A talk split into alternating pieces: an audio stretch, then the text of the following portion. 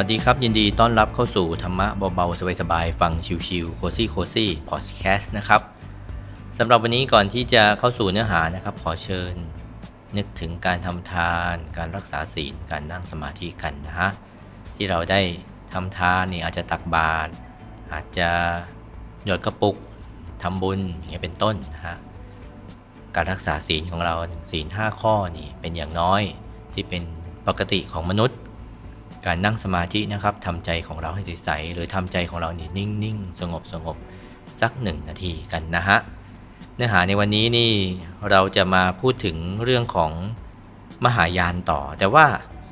คือผมกลับมาฟังในตอนสุขที่แล้วเนี่ยนะฮะสองสุขที่แล้วเนี่ยที่พูดถึงว่าต้นกำเนิดของมหายานเนี่ยมาจากไหนพอผมกลับมาฟังแล้วผมก็มานึกได้อย่างหนึ่งนะฮะ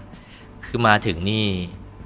เราก็พูดถึงมหายานเลยนะว่ามหายานนี่เขามีต้นกำเนิดมาจากไหน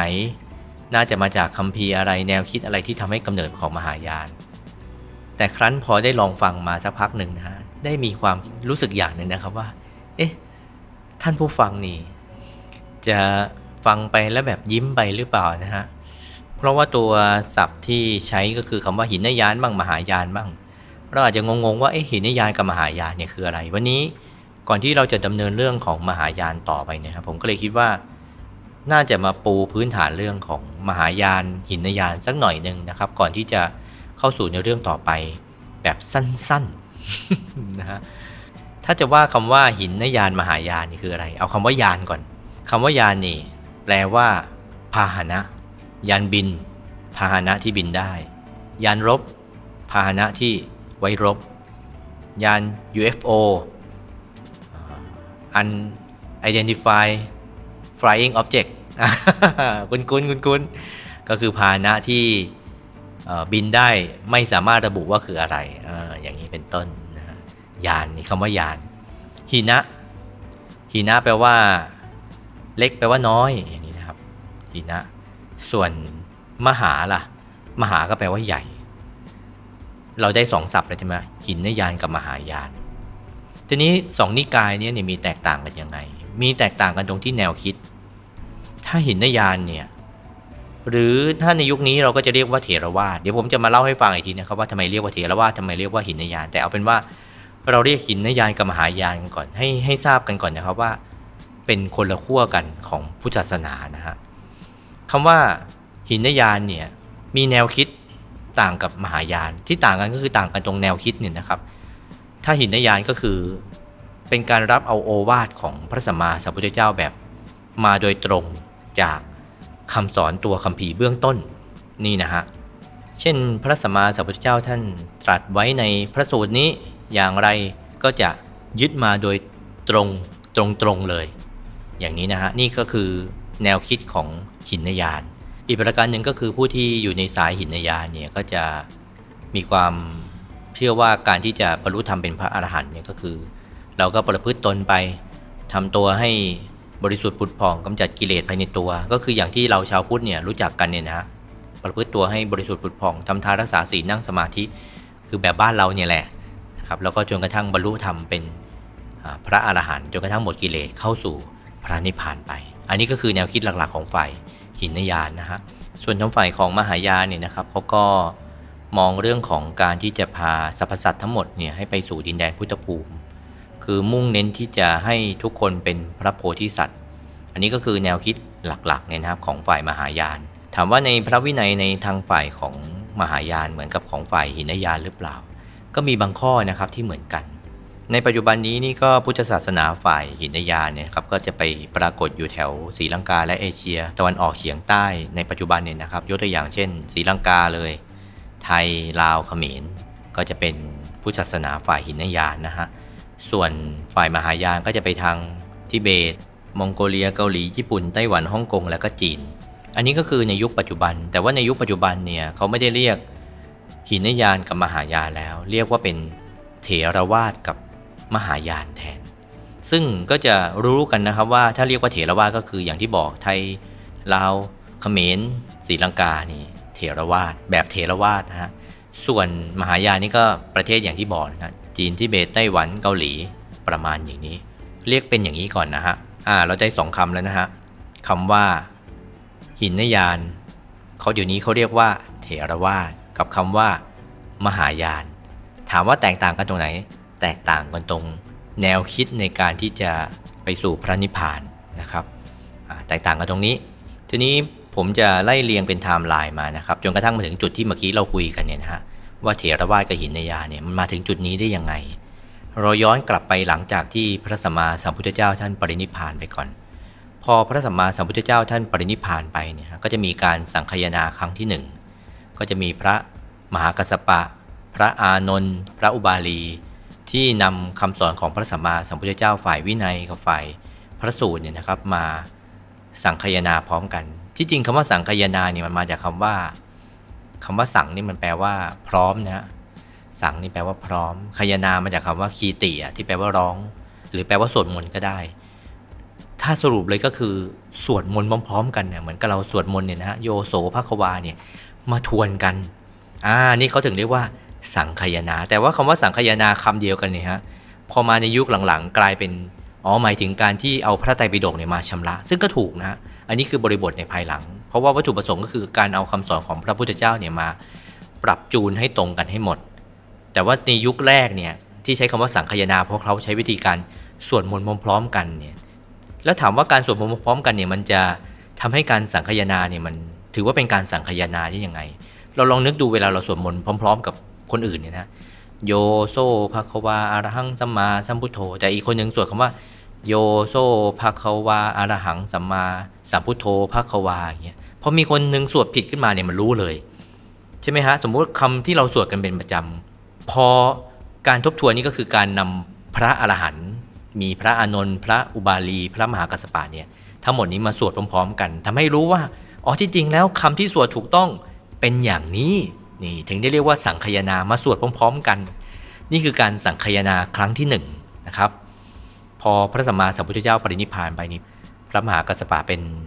ตัวแทนพระสัมมาสัมพุทธเจ้า ซึ่งพระสัมมาสัมพุทธเจ้าเนี่ยท่านเป็นผู้มอบสังคติของพระองค์เนี่ยให้กับพระมหากัสสปะไปนะเรียกได้ว่าแบบ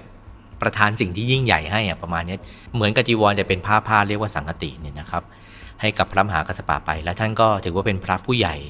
และทุกคนก็ให้ความเห็นตรงกันนะครับ ว่าพระมหากัสสปะเนี่ยคือให้ความเคารพกับท่านมากนะในในยุคนั้นนะครับ ก็เป็นการสังคายนาครั้งที่หนึ่ง ทีนี้พอหลังจากนั้นนี่หนึ่งร้อยปีต่อมา ยังยังไม่มีการแยกเป็นนิกายนะฮะในในครั้งแรกเนี่ย แต่พอหนึ่งร้อยปีหลังจากนั้นนี่มันเกิดเหตุการณ์หนึ่งขึ้นมานะครับ ที่ว่าเริ่มที่จะมีพระภิกษุที่มองว่าเออการที่พระนี่รับปัจจัยเนี่ย อันนี้เนี่ยนะฮะจุดจุดเริ่มต้นเลย พระที่รับปัจจัยเนี่ย องค์หนึ่งคิดว่า เออ มันก็กลับไปตามสภาพแวดล้อมของสังคมในยุคปัจจุบัน อีกองค์หนึ่งก็คิดว่าไม่นะ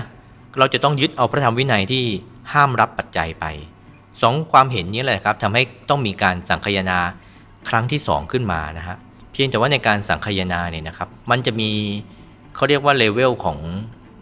การอาบัติอาบัติก็คือการถ้าถ้าเทียบแล้วของเราเข้าใจง่ายเลยคือการผิดศีลเนี่ยแต่ว่าบางข้อเนี่ยมันยังไม่ถือว่าเป็นการผิดศีลยกตัวอย่างเช่น ทานข้าวแล้วข้าวหกจากช้อนอย่างเงี้ยก็ถือว่าเป็นอาบัติ เป็นอาบัติเบาๆ อาบัติก็จะมี level มันอยู่ อาบัติหนักก็เรียกว่าปาราชิกนะอันนี้คือขาดจากความเป็นพระภิกษุเลย อาบัตลองลงมาก็คือสังฆาทิเศษนะฮะ ก็คือออต้องไปอยู่กรรม ต้องไปต้องไปสำนึกตัวเองนะประมาณนี้นะฮะ อันนี้คือลองลงมา แล้วก็จะมีอาบัตลองลงมาอีกคือนิสักยะปาจิตตีปาจิตตีทุกกฎนะมีคำหนึ่งของพระสัมมาสัมพุทธเจ้านะครับ ท่านบอกว่าถ้าเปิดเป็นอาบัตเล็กอาบัตน้อยเนี่ยก็สามารถ ปรับไปตามสภาพแวดล้อมได้ ตัวรับปัจจัยเนี่ยถือว่าเป็นอาบัตเล็กอาบัตน้อยนะฮะคือสามารถปรับไปได้ เพียงแต่ว่ากลุ่มหนึ่งมีความคิดว่าเฮ้ยมันไม่เห็นจำเป็นจะต้องปรับเลยอาบัตตรงนี้ อีกกลุ่มหนึ่งมีความคิดว่า มันสังคมมันเริ่มมันก็ต้องใช้ มันก็ต้องมีใช้เงินน่ะไอ้ความคิดตรงนี้แหละนะครับทำให้แบ่งออกเป็น 2 พวก พวกหนึ่งคิดว่าเฮ้ยมันต้องปรับไปตามสถานการณ์ข้อนี้มันปรับได้ อีกพวกหนึ่ง ไม่ได้ต้องเป๊ะพวกเป๊ะกับพวกปรับไปตามสถานการณ์ มีแบ่งเป็น 2 กลุ่มนะฮะชุดที่เป๊ะเขาเรียกว่าชุดเถรวาทนะฮะอันนี้เริ่มแยกแล้วนะฮะเป็น 100 ปีหลังจากพระสัมมาสัมพุทธเจ้าปรินิพานชุดเป๊ะนี่เรียกว่าเถรวาทใช้คำแบบเราๆนี่นะอีกชุดหนึ่งที่มองว่าเอ้ยสามารถปรับไปตามสถานการณ์ได้ เป็นเรียกว่าฝ่ายมหาสังคิกะอ่ามีสองคำแล้วนะฮะคำว่าเถรวาทกับคำว่า มหาสังคิกะ เถรวาทก็คือทำตามคำของพระเถระ เถระบวกวาทะนี่เองนะฮะคำของพระเถระในยุคก่อนๆก็คือที่พระอรหันต์ท่านสังคยนากันมานี่แบบเป๊ะ แบบที่สองมหาสังคิกะปรับไปตามสถานการณ์ อันนี้คือผมเข้าใจแบบให้เข้าใจง่ายนะที่จริงมีรายละเอียดอีกเยอะเลย ผมคิดว่าถ้าลงรายละเอียดนี้ก็มีงงนะครับ แบ่งเป็นสองกลุ่มเลยนะฮะทีนี้ใน ฝ่ายเถรวาทเองเนี่ยนะครับ ก็มีการภายหลังก็มีการแยกย่อยเป็นนิกายต่างๆ ออกมาอีก 18ถึง20 นิกาย เถรวาทเนี่ยนะฝ่ายเป๊ะเนี่ยก็มีแยกย่อยมาอีก 18ถึง20 นิกาย แต่ว่าตอนนั้นนี่ยังไม่มีการเรียกว่าเป็นพวก 18ถึง20 นิกายยังไม่มีนะฮะแต่เดี๋ยวเราจะมาฟังกันว่าทำไมถึงมีคำว่าหินยานเรียกเข้ามาในกลุ่มนี้ อพอแบ่งกันไป 18ถึง20 นิกายนะครับในเถรวาทยังไม่มีเรียกว่ากลุ่มไหนนะเพราะว่าตอนนั้นยังเป็นคำสอนของพระพุทธเจ้าเป็นหลักอยู่ แต่ว่าฝ่ายมหาสังคิกะ ฝ่ายมหาสังคิกะ ซึ่งตัวเรื่องเนี่ยคือมาจากที่ว่าเอ้ยมันปรับไปตามสถานการณ์ใช่ไหมฮะฝ่ายมหาสังคิกะเนี่ยครับหนึ่งในสายนั้นเนี่ยพี่ที่เรากำลังหาข้อพิสูจน์กันอยู่ว่ากำเนิดขึ้นมาได้ยังไงก็คือ แนวคิดแบบมหายาน แล้วภายหลังเนี่ยแนวคิดของมหายานเนี่ยก็ โตขึ้นเรื่อยๆ โตขึ้นเรื่อยๆเนี่ยฝ่ายมหายานเนี่ยมองว่าเฮ้ยฝ่ายของเราเนี่ยอยากที่จะยกสรรพสัตว์ทั้งหมดคนทั้งโลกเนี่ยให้ไปสู่ดินแดนพุทธภูมิคือยิ่งใหญ่อะนะฮะก็เลยเรียกตัวเองว่าฝ่ายมหายานคือพาหนะใหญ่ที่จะพาคนทั้งหมดเนี่ยไปสู่ดินแดนพุทธเกษตรคำนี้นะฮะเลยเรียกตัวเองว่ามหายานพาหนะใหญ่ แล้วเรียกอีกกลุ่มหนึ่งเนี่ยนะครับที่มี 18ถึง20 นิกาย ที่ผมบอกว่าเป็นฝ่ายเถรวาทเนี่ย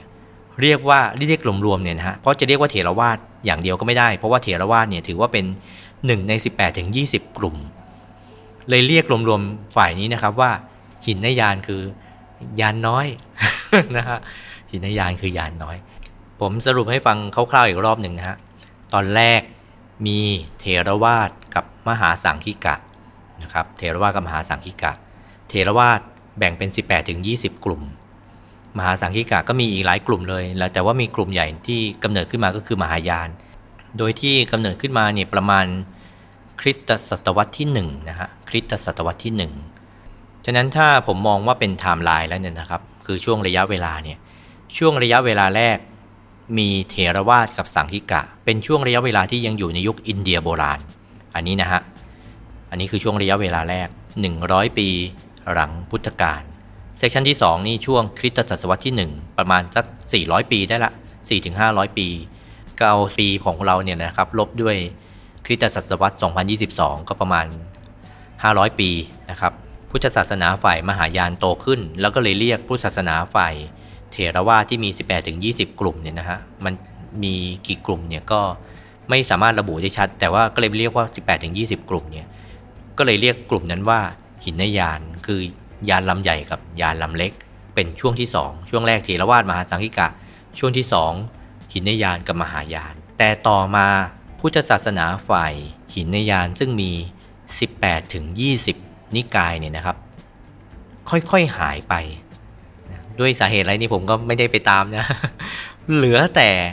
แบบเทรวาสดังนั้นนี่ทางองค์การพุทธศาสนิกสัมพันธ์แห่งโลก จึงได้จัดประชุมนานาชาติครั้งสำคัญณเมืองแคนดี้ประเทศศรีลังกาเมื่อวันที่ 25 พฤษภาคม พุทธศักราช 2493 โดยมีตัวแทน 129 คนจากประเทศต่างๆ กว่า 29 ประเทศเข้าร่วมกัน แล้วก็มีการเสนอให้ใช้คำว่า เถรวาทแทนคำว่าหินนยาน เมื่อใช้กล่าวถึงพระพุทธศาสนาที่ยังอยู่ในศรีลังกาไทยพม่ากัมพูชาลาว ในปัจจุบัน ถ้าเปรียบเทียบอย่างนี้นะครับถึงคำว่าเถรวาทเนี่ยนะฮะ คือในยุค 2,000 กว่าปีที่แล้วเนี่ยมีบ้านใหญ่บ้านหนึ่ง ที่มี 18ถึง20หลังคาเรือน รวมกันกลุ่มกันอยู่ในหมู่บ้าน ต่อมาก็มีผู้คนที่เรียกชื่อหมู่บ้านแห่งนี้นะครับว่า หมู่บ้านหินนยาน ทีนี้คั้นเวลาผ่านไปเนี่ยบ้านใหญ่แต่ละหลังในหมู่บ้านแห่งนี้ก็ค่อยๆเลือนหายไปด้วยเหตุต่างๆ นานานะฮะจนกระทั่งในปัจจุบันมีเพียงบ้านใหญ่ เหลืออยู่หลังเดียวชื่อว่า เทรวาส ที่ยังคงรักษาสืบทอดมาได้จนถึงปัจจุบัน จึงทำให้คนในยุคหลังเนี่ยเกิดความสับสนนะระหว่างชื่อบ้านกับหมู่บ้าน ว่าเป็นสิ่งเดียวกัน แต่ถ้าเกิดเราได้เริ่มศึกษาประวัติของพระพุทธศาสนาพอมีภาพเหล่านี้อยู่ในใจก็น่าที่จะช่วยให้เราเข้าใจความชัดเจนขึ้นนะครับว่าเทรวาสกับหินยานี่มันมาได้อย่างไรนี่นะฮะจากนั้นเทรวาสในยุคปัจจุบันนี้ กับคำว่าเทรวาสในอตอนต้นเลยเมื่อร้อยปีที่แล้วเนี่ย ชื่อเหมือนกัน แต่รายละเอียดอาจจะแตกต่างกันนะฮะเหมือนกับคำว่า สมัยสุขโขทัยกับจังหวัดสุขโขทัยเนี่ยชื่อเหมือนกันเลย แต่ว่าข้างในรายละเอียดเนี่ยแตกต่างกันไปแล้ว สรุปว่าตอนนี้นี่เราก็เห็นแล้วนะครับว่า เถรวาทกลายเป็นหินยาน และหินยานค่อยๆ หายไปจนกระทั่งเหลือเถรวาทส่วนมหายานเกิดมาจากตอนแรกนี่ หลัง พุทธศาสนา 100 ปี แบ่งเป็น 2 ใช่ไหมฮะ คือเถรวาทกับมหาสังคิกะ ฝ่ายเถรวาทเขาก็มาสายของเขาอย่างที่กล่าว ฝ่ายมหาสังคิกะเนี่ยก็ประมาณคริสตศตวรรษที่1นะพุทธศาสนาฝ่ายมหายานเนี่ยก็ค่อยโตขึ้น แล้วก็บัญญัติเรียกตัวเองว่ามหายาน แล้วก็เรียกอีกแนวคิดคำสอนหนึ่งเรียกว่าฝ่ายหินนยานนะครับสำหรับวันนี้ก็คิดว่าน่าจะประมาณนี้นะฮะให้เข้าใจกันก่อนนะครับว่า เทรวาทหินนยาน มหายาน มีที่มาอย่างไร ไม่น่าเชื่อเหมือนกันนะว่าพุทธศาสนาเรานี่ผ่านร้อนผ่านหนาวผ่านแนวคิดคำสอนเนี่ยถึงแม้ว่าแนวคิดหลักๆ เพื่อที่จะไปทำพระนิพพานให้แจ้งเหมือนกัน แต่ก็ดูมันมันเยอะเนาะผมมาสรุปให้กับท่านผู้ฟังฟังนี้ผมอ่านแล้วโอ้ดูมันเราหลับตาทำสมาธิแล้วก็ทำทานรักษาศีลนั่งสมาธิเหมือนเดิมดีกว่า สุดท้ายแล้วก็เอาแต่ความดีนะครับ ที่จะให้มันติดตัวเราไปส่วนในความคิดความเชื่อ ต่างๆเนี่ยผมคิดว่ามันตายไปแล้วมันก็ก็เหลือบางๆอะอาจจะบางๆ ตายไปแล้วก็ลืมด้วยซ้ำหลักๆ ก็ลืมกันไปหมดนะฮะแต่ว่าผลจากการกระทำในภพชาติปัจจุบันเราเนี่ยนะครับ ที่จะติดตัวเราไป อันนี้เป็นสิ่งแน่นอนเลยนะครับกฎแห่งกรรมทำดีได้ดีทำชั่วได้ชั่ว เราเกิดมาในภพชาตินี้นี่ก็สแสวงบุญสร้างบารมี แล้วก็ทำพระนิพพานให้แจ้งกัน นี่ ถูกต้องตามเป้าหมายใจดำของพระพุทธศาสนานะครับ วันนี้ขอบคุณทุกท่านที่ได้ติดตาม 18 minutes Buddhist history ธรรมะเบาๆ สบายๆ ฟังชิลๆโคซี่โคซี่พอดแคสต์นะครับสำหรับวันนี้สวัสดีครับ